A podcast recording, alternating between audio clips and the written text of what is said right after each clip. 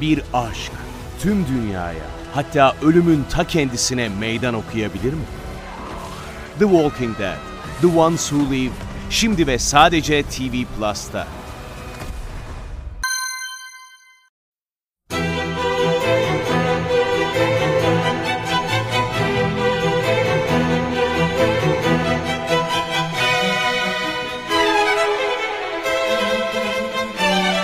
Herkese merhaba, Sinematris'te Görkem Öge ile birliktesiniz. Bu haftaki programımızda 2022 yılının sinemasal özetini çıkarmaya çalışacağız. Bu yıl hangi projeler daha çok konuşuldu, hangi sinemacılar öne çıktı, hangileri hayal kırıklığı yarattı, hangileri güzel bir sürpriz olarak karşımıza geldi. Bundan bahsetmeye çalışacağız. Aralık ayının ve haliyle tabii ki 2022'nin son programında 2022 yılının bir özetini yapmak istedim size. Aslında 2022'yi konuşmaya bu programla son vermeyeceğiz. Çünkü malum her yıl Mart ayında verilen Oscar ödüllerinde hani bir önceki yılın bir özeti yapılıyor böyle. Ben o programı da yapacağım mutlaka tabii.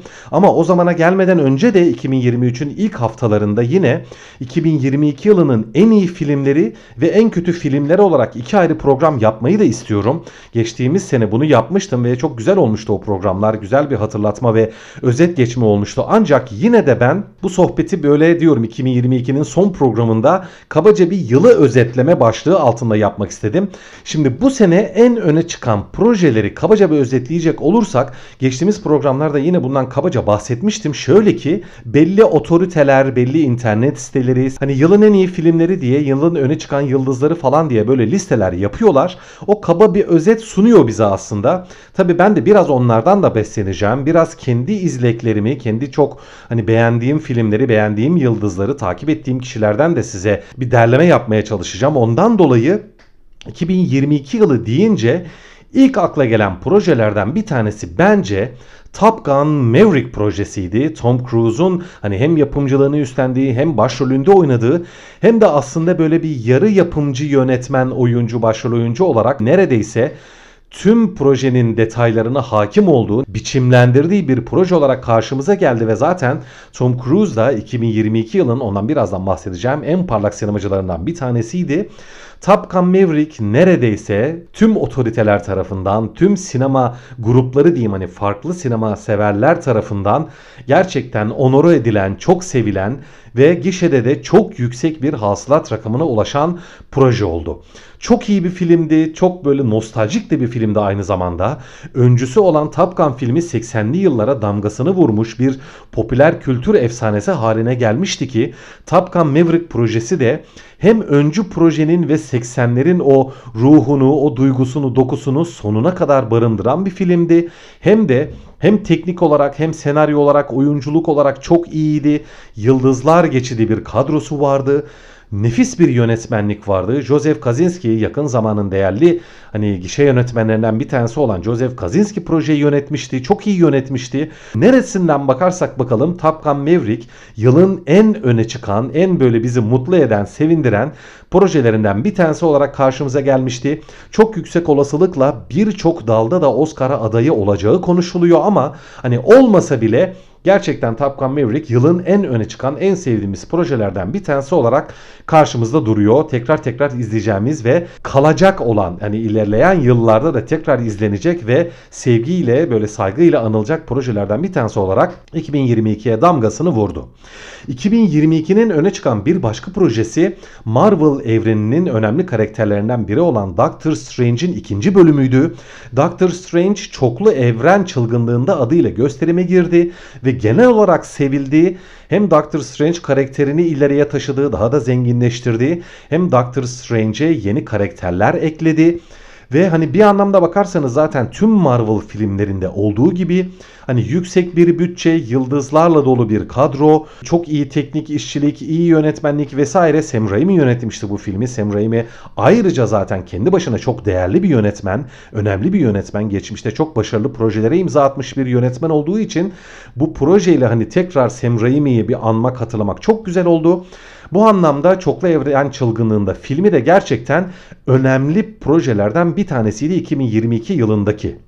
2022 yılının başka öne çıkan projelerinden bir tanesi de Matt Reeves'in yönettiği ve Robert Pattinson'ın Batman rolüne, Bruce Wayne rolüne soyunduğu The Batman projesiydi. Şimdi artık Batman biraz böyle hani ağızlarda kabak tadı bıraktı mı bilmiyorum. Bu konuda hani çok emin değilim ama her şekilde diyebiliriz ki Batman projesi iyi bir filmdi genel olarak hemen her kesimden yine saygınlıkla karşılanan bir film oldu.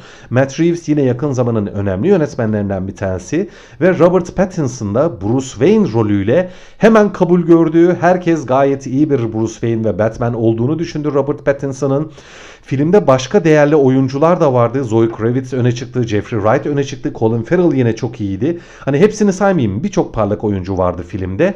O anlamda The Batman'in de hani yeni bir Batman işte artık ikilemesi mi olur, üçlemesi mi olur, beşlemesi mi olur bilmiyorum hani devamı nasıl gelecek ama mutlaka bir devam filmi gelecektir herhalde öyle tahmin ediyorum. Ondan dolayı The Batman projesi de 2022'nin yani öne çıkan projelerinden bir tanesi olarak karşımızda duruyor. Bir başka 2022'nin önemli projelerinden bir tanesi Elvis projesiydi. Baz Luhrmann önemli görselliğiyle çok değerli projelerle karşımıza gelmiş bir sinemacı geçtiğimiz yıllarda ve burada da Elvis projesinde de o bahsettiğimiz görselliği, iyi teknik işçiliği, o müzikal yapıyı, o akıcı sürükleyici ve harika müziklerle, tınılarla dolu yapıyı Elvis projesinde de karşımıza getirmeyi başardı ki bana göre Baz Luhrmann'ın en iyi filmlerinden de bir tanesiydi zaten Elvis. Elvis rolünde de Austin Butler yakın zamanın böyle değerli oyuncularından bir tanesi. Yakışıklı, karizmatik, genç, pırıl pırıl bir yeni yıldız değil mi? Ne kadar güzel. İşte Elvis projesiyle resmen kariyeri Austin Butler'ın patladı gitti. Çok yüksek olasılıkla en iyi erkek oyuncu Oscar'ına aday olacak ve gerçekten Elvis portresi, Elvis performansı Austin Butler'ın muhteşemdi. Yani bence filmden de öne geçen bir performans vardı karşımızda. Sevildiği, saygıyla anıldığı, herkes de beğendi diyebiliriz. Ondan dolayı Elvis filminin de yılın öne çıkan projelerinden bir tanesi olduğunu söylemek hiç de abartılı olmayacaktır. Evet, e, devam edelim. Şimdi hani bu bahsedeceğim proje zaten 13 yıldır beklenen bir projeydi ve 2022'nin Aralık ayında gösterime girdi. Şu anda da zaten gösterimde. Yine muhtemelen sinema tarihinin en fazla izlenen filmi olacak. Hani bu kadar ipucuyla artık hangi film olduğunu tahmin etmişsinizdir. James Cameron'ın yönettiği Avatar Suyun Yolu projesi hemen zaten beğenildi. Hemen kapalı gişe oynamaya başladı. İşte o muhteşem görsellik, olağanüstü bütçe, çok iyi bir teknik altyapı, James Cameron'ın benzersiz tasarımları, benzersiz görselliği falan. Hani Avatar hemen kabul gördü zaten. İyi bir film olacağını herkes bekliyordu. Ama tabii ki hani her film gibi bu da eleştirildi. Eleştirilen tarafları oldu olmadı değil. Avatar suyun yolu üzerine geçtiğimiz hafta uzun uzun anlatmıştım bu hafta tekrar anlatmayayım, sohbeti uzatmayayım ama yine Avatar'ın suyun yolunun her şekilde 2022 yılının en önemli filmlerinden bir tanesi olduğunu rahatlıkla söyleyebiliriz. Şimdi 2022 yılından biraz arkada kalmış. Ben bunun üzerine bir program yapmıştım. Hani benim için arkada kalmış bir proje değil ama diğer e, bahsettiğim projeler kadar öne çıkmış parlak bir proje gibi görülmeyebilir. Hatırda kalmış olmayabilir ama bence 2022 yılının en iyi filmlerinden bir tanesi Prey filmiydi. Prey filmi hangisi diyecek olursanız e, çok meşhur diyeyim hani Predator efsanesi Arnold Schwarzenegger'in 80'li yıllarda yaptığı Predator diye harika bir aksiyon filmi vardı. İnanılmaz bir savaşçı uzaylı dünyaya gelir ve ortalığı kasıp kavurur. Önüne gelen herkesi ve her şeyi öldürür gibilerinden hani bir projeydi o. Onun ta 5. 6. filmiydi artık Prey ve çok iyi bir filmdi. Hem Predator efsanesinin tabi burada öncesini anlatıyordu. Ta o Predator karakteri, Predator savaşçısı diyeyim.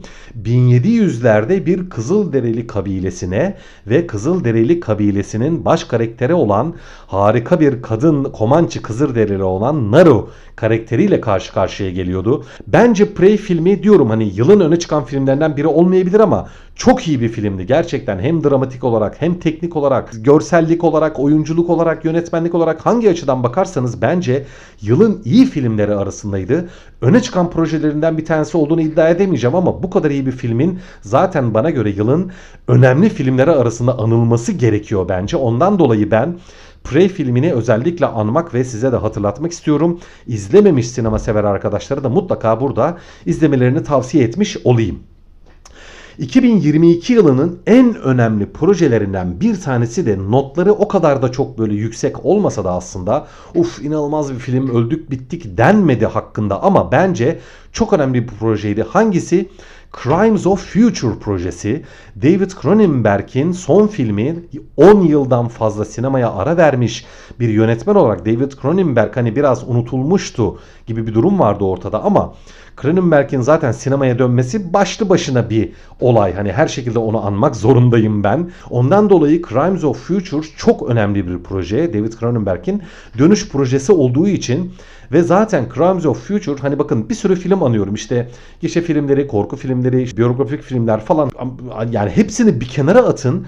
Crimes of Future sadece içeriğiyle, sadece entelektüel alt metinleriyle farklı, çok ayrıksı, çok özel bir film. David Cronenberg'in zaten hani hemen hemen bütün projeleri böyle olmuştur.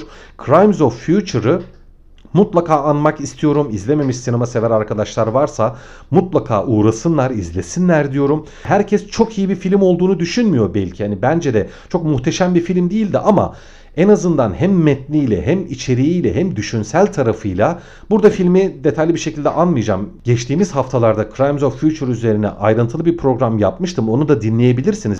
Her şekilde hem içeriğiyle hem David Cronenberg'in sinemaya dönmüş olmasıyla Crimes of Future yılın en önemli, en değerli hatırlanması ve anılması gereken projelerden bir tanesi olarak karşımızda duruyor. 2022'nin yine en önemli projelerinden bir tanesi son haftalarda Mubi'de gösterimi girmiş olan ama zaten yönetmeninden dolayı ne yaparsa yapsın yılın önemli projeleri arasına giren bir isim olarak Decision to Leave Chan Wook Park'ın son filmi yılın en önemli filmlerinden bir tanesi olarak karşımızda duruyor. Chan Wook Park hani artık düğün çekse izlerim kontenjanından bir yönetmen haline geldi. Yani bütün kariyeri başyapıtlarla dolu muhteşem bir yönetmen, muhteşem bir sinemacı. 2000'ler sonrası sinemanın bana göre bir numaralı ismi Chan Wook Park. Ondan dolayı da Decision to Live projesi yine bu kuralı bozmadı. Karşımıza yönetmen harika bir film getirdi. Haliyle de Decision to Live 2022'nin en öne çıkan projeleri arasında anılmayı rahatlıkla hak ediyor. İzlemediyseniz mutlaka izleyin diyorum. Film şu an Mubi'de gösterimde. Ondan dolayı hani bir polisiye dram böyle bir gerilim öyküsü olarak karşımıza geldi. Chan Park bu türü seviyor. Suç öykü, öykülerini seviyor. Polisiyeleri seviyor. Dramları seviyor.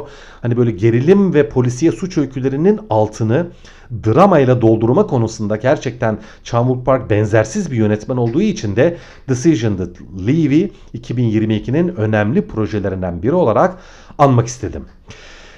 Şimdi iki tane daha film anacağım. 2022'nin hani öne çıkan çarpıcı filmlerinden ikisi olarak bunları bir arada anmak istiyorum ki 80'li ve 90'lı yıllarda başlamış çok önemli korku filmi efsanelerinin son bölümleri olarak 2022'de yapıldılar. Bir tanesi Çığlık 5 projesi, bir tanesi de Halloween serisinin ikinci üçlemesinin son filmi. Öyle söyleyeyim. Çığlık 5 projesi Hani bence çok iyi bir filmdi. Gerçekten çok iyi bir filmdi. Onun üzerine bir program yapmıştım geçtiğimiz haftalarda. Ondan dolayı filmden pek bahsetmeyeceğim. Ama Çığlık 5 projesi bence hani hem taşıdığı efsaneden dolayı ve o efsaneyi hani gayet güçlü bir şekilde sürdürebilmiş olmasından dolayı yılın önemli filmleri arasında anılacak bir film. Aynı zamanda hem işte çok zengin bir oyuncu kadrosu var, iyi bir teknik işçiliği var, başarılı bir yönetmenliği var ve zaten gayet de iyi bir korku filmi olarak karşımızda bence. Yine hani 2022'nin en iyi korku filmlerinden bir tanesi bence. Ondan dolayı Çığlık 5 projesi yine 2022'nin öne çıkan projelerinden bir tanesi. Diğeri de dediğim gibi Halloween Ends filmi. Bu da Halloween e, efsanesinin 80'lerdeki John Carpenter'ın başlattığı Halloween efsanesinin ikinci üçlemesinin son filmi. Üç tane film yapıldı. Şimdi son film pek sevilmedi dürüst olmak gerekirse. Puanları falan pek yüksek değil. Hep kötü yönde eleştirildi ancak bence kötü bir film değil. Çok iyi değil ama kötü bir film de değil ve bence yine dediğim gibi Halloween efsanesini hani o son üçlemenin ilk iki filmi daha da iyiydi. Puanları daha da iyiydi ve film olarak da bence daha da iyilerdi ama yine yani Halloween Ends filmi hem Halloween efsanesini güzel bir şekilde, başarılı bir şekilde devam ettirdi. Hem de son üçlemeyi çok da başarılı bir şekilde sonlandırdı. Ondan dolayı bence yine 2022'nin öne çıkan projeleri arasında Halloween Ends'i anmakta hiçbir sakınca yok. Bir aşk tüm dünyaya hatta ölümün ta kendisine meydan okuyabilir mi? The Walking Dead, The Ones Who Live Şimdi ve sadece TV Plus'ta. Yok diyorum. Ve son bir filmden bahsedeceğim. 2022'nin öne çıkan projeleri arasında son bir filmden bahsedeceğim. Bu noktada küçük bir parantez açayım diyorum. İlerleyen haftalarda 2022'nin en iyi filmleri diye ayrı bir program yapacağım. Orada yine bu filmlerden kabaca bahsedeceğim ama yine diyorum 2022'nin en kötü filmleri diye de bu program yapacağım. Orada yine bir böyle 2022'nin filmlerini hatırlayacağız ama burada bu filmi anmak istiyorum ve gönül rahatlığıyla 2022'nin en iyi filmi demek istiyorum bu harika proje için. Her şey her yerde aynı anda projesi 2022'nin en iyi filmi bence. Muhteşem bir film, harika bir film ve bence kalacak da bir film.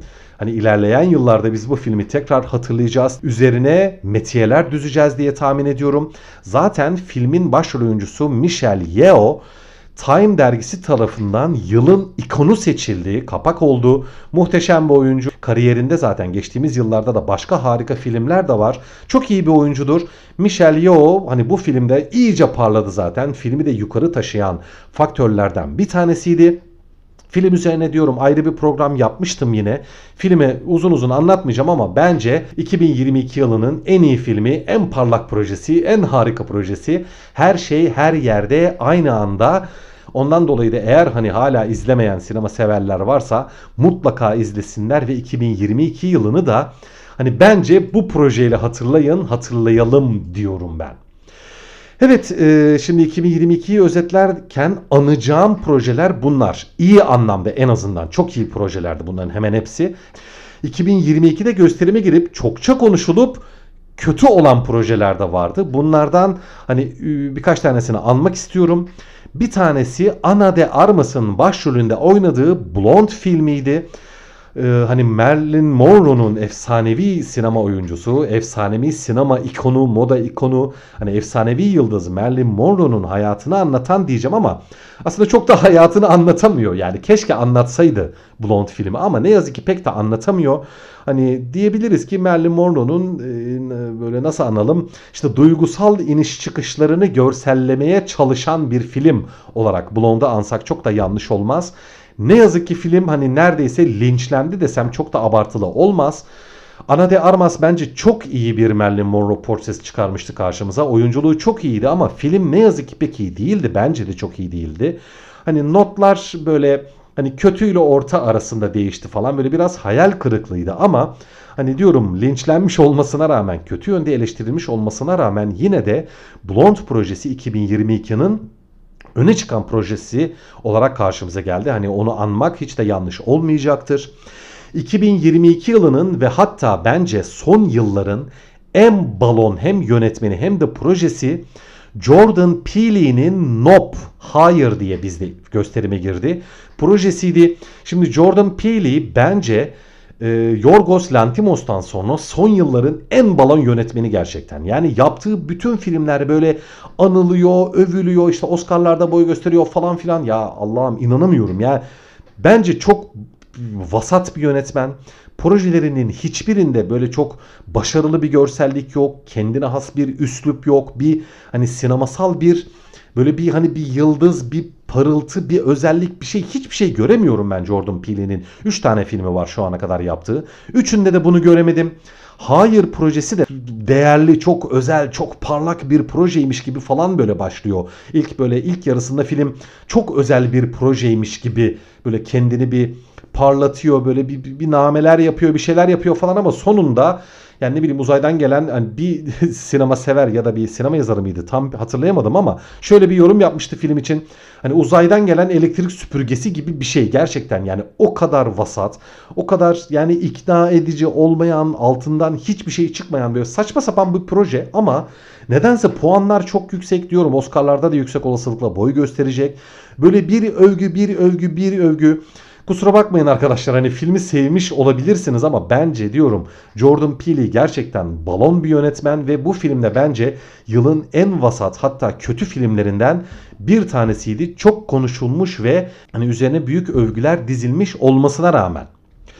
Yılın bir başka hayal kırıklıklarından bir tanesi bence Black Adam projesiydi. DC evreninin önemli karakterlerinden bir tanesi Black Adam ve başrolde de yine son yılların parlayan yıldızlarından biri olan hani e, kas yığını oyuncu diyoruz biz bunlara daha çok bu tip oyunculara. Dwayne Johnson vardı ki bence Dwayne Johnson hani çok da kötü bir oyuncu mudur bilmiyorum. Yani ben kötü bir oyuncu olarak görmüyorum ama hem bu projedeki performansı bence kötüydü. Hem film fazla gürültülüydü, fazla böyle hani yorucu bir filmdi. Hani çok da böyle DC aleminde de çok fazla bir şey kattığını da çok düşünmüyorum. Hani DC Comics evreninin hani DC çizgi roman evreninin böyle temel motifleri vardır. Kendine has bazı özellikleri parlak güzel tarafları vardır. Daha yetişkin işi bir evrendir. DC e, çizgi roman evreni Marvel evrenine göre mesela. Diyorum o DC evreninin ben parlak taraflarını, güçlü taraflarını falan Black Adam projesinde göremedim. Son derece yavan. Hani bol işte böyle efekti basılmış, vur, kır, parçala böyle bir aksiyon falan. Yani bilmiyorum çok parlak ve iyi bir film olduğunu düşünmüyorum. Ondan dolayı Black Adam projesi de bence yılın hani öne çıkan, bayağı konuşulan ama pek de iyi olmayan projelerinden bir tanesiydi diyebiliyorum kendi adıma. Şimdi filmler böyle en öne çıkan hani benim önüme çıkan diyeyim en azından bana göre çok parlak böyle öne çıkan filmler bunlardı. Şimdi biraz oyunculardan bahsetmeye çalışayım size. Ee, ve oyuncular deyince hani 2022 ve oyuncular alemi deyince bence yılın en öne çıkan oyuncusu açık ara Ana de Armas'tı. Hani diyebiliriz ki 2022 yılı Ana de Armas'ın yılıydı. Şimdi parlak bir oyuncu. Hani güzel bir kadın, tatlış bir kadın böyle diyorum. Blond e, projesiyle yüksek olasılıkla Oscar'larda da en iyi kadın dalında adaylığı alacak. Çok yüksek olasılıkla. Ödülü alacağını zannetmiyorum ama en azından adaylık mutlaka uygun görülecektir. Ana de Armas hem e, Greyman projesiyle Netflix'in e, bugüne kadar yaptığı en yüksek bütçeli proje olarak karşımıza geldi Greyman. Hani onu da yılın e, öne çıkan projeleri arasında sayabilirdim ama hani birçok bir, bir film saydım zaten. Hani o da gö hani gözümün önüne geldi, hatırıma geldi ama anmak istemedim. Hem o filmde Ana de Armas başroldeydi hem de tabii ki özellikle daha çok Blond projesiyle öne çıktı. Ana de Armas böyle son dönemin en parlak oyuncusu olarak 2022'ye damgasını vurdu diyebiliriz. Bir başka 2022'nin önemli oyuncusu yine az önce adını andım. Her şey her yerde an aynı anda filminin başrol oyuncusu olan Michelle Yeoh'ydu. Dediğim gibi Time dergisi yılın ikonu seçti onu. Hani çok harika bir kadın, çok iyi bir oyuncu diyorum. Yüksek olasılıkla Oscar'larda da boy gösterecektir diye tahmin ediyorum. Erkek oyunculara gelince de diyebiliriz ki 2022 yılı tam bir Tom Cruise yılıydı. Neredeyse sadece Top Gun Maverick projesiyle diyebiliriz. 1 milyar dolar sınırı geçti hasılatta ve Tom Cruise hani burada artık hani o kadar onore edildi ki bu filmde. O kadar çok anıldı, o kadar çok böyle tebrik edildi, alkışlandı ki 2022 yılının sadece o filmle Tom Cruise yılı olarak anmak çok da yanlış olmayacaktır diye düşünüyorum. Yine az önce andığım Elvis projesiyle Austin Butler yılın en parlak yıldızlarından bir tanesi oldu. Çok yüksek olasılıkla Oscar'larda da en iyi erkek oyuncu dalında aday olacaktır. Hani artık Austin Butler bilmiyorum hani bu film den sonra kariyeri aynı hızla devam eder mi onu söylemek biraz zor ama yine de 2022 yılı Austin Butler'ın yılı oldu dersek çok da abartmış olmayız diyorum.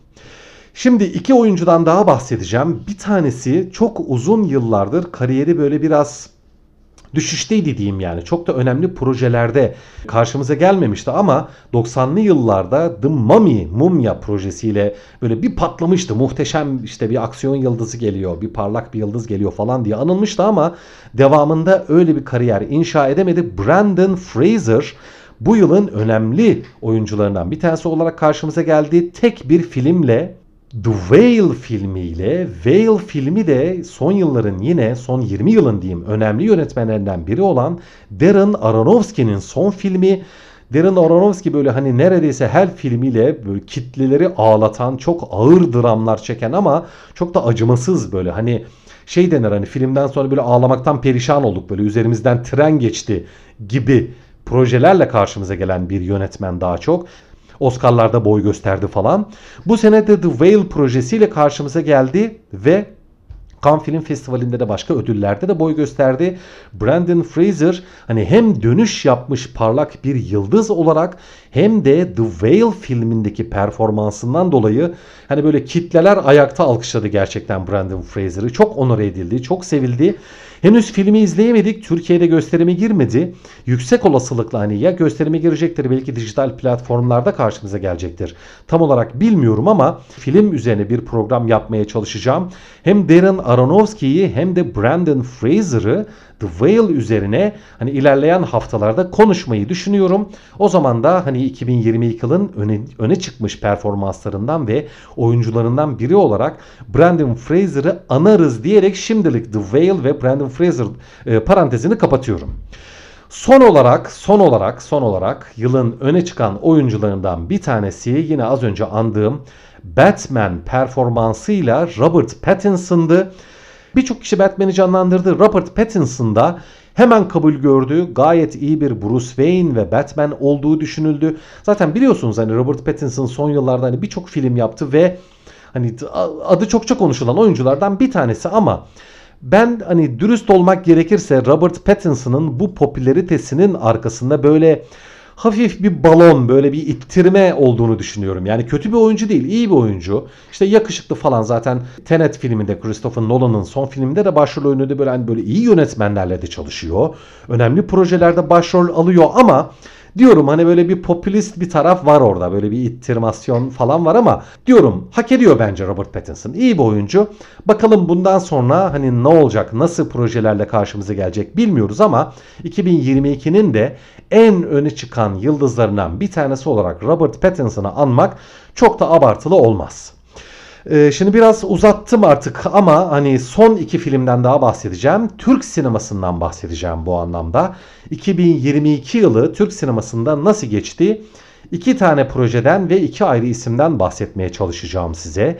2022 yılı hiç şüphesiz Emin Alper ve Kurak Günler'in yılı oldu diyebiliriz. Ee, geçtiğimiz haftalarda iki hafta önceydi yanlış hatırlamıyorsam Emin Alper, Kurak Günler ve Kültür Bakanlığı ile e, tartışmalar üzerine bir program yapmıştım. Yine uzun uzun burada anlatmayayım ama Emin Alper dördüncü filmi olan Kurak Günler'de gerçekten artık hani rüştünü ispat eden ülkenin hani ve dönemin en iyi sinemacılarından biri olduğunu gösteren isim oldu. Kurak Günler'de hani hemen hepimiz yani herkes tarafından diyeyim tüm sinema severler tarafından kabul gördüğü çok iyi bir film olarak anıldı.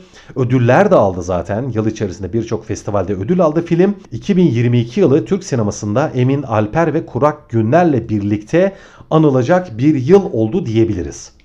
Ve 2022 yılının da en çok hasılat yapan filmini tabi analım.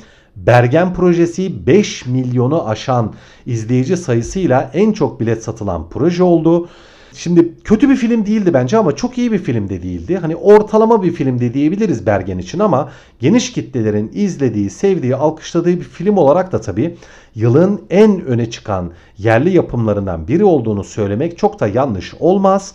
Bundan dolayı da zaten Farah Zeynep Abdullah Bergen karakterini gayet başarılı canlandırdı diyebiliriz. 2022 için Farah Zeynep Abdullah yılı demek biraz abartılı olur mu bilmiyorum ama yine de oyuncunun bu performansı beğenildiği için 2022'de biraz öne çıkmış projelerden ve oyunculardan olarak hem Bergen'i hem de Farah Zeynep Abdullah'ı anmak dediğim gibi çok da abartılı olmayacaktır.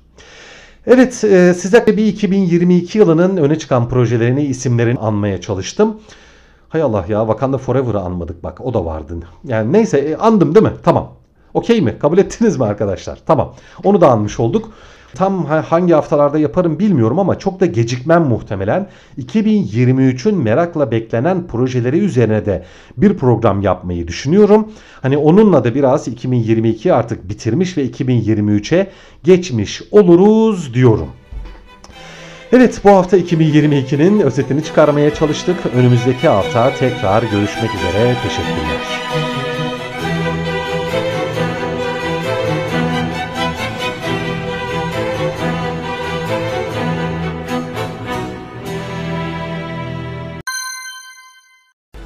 Bir aşk tüm dünyaya hatta ölümün ta kendisine meydan okuyabilir mi?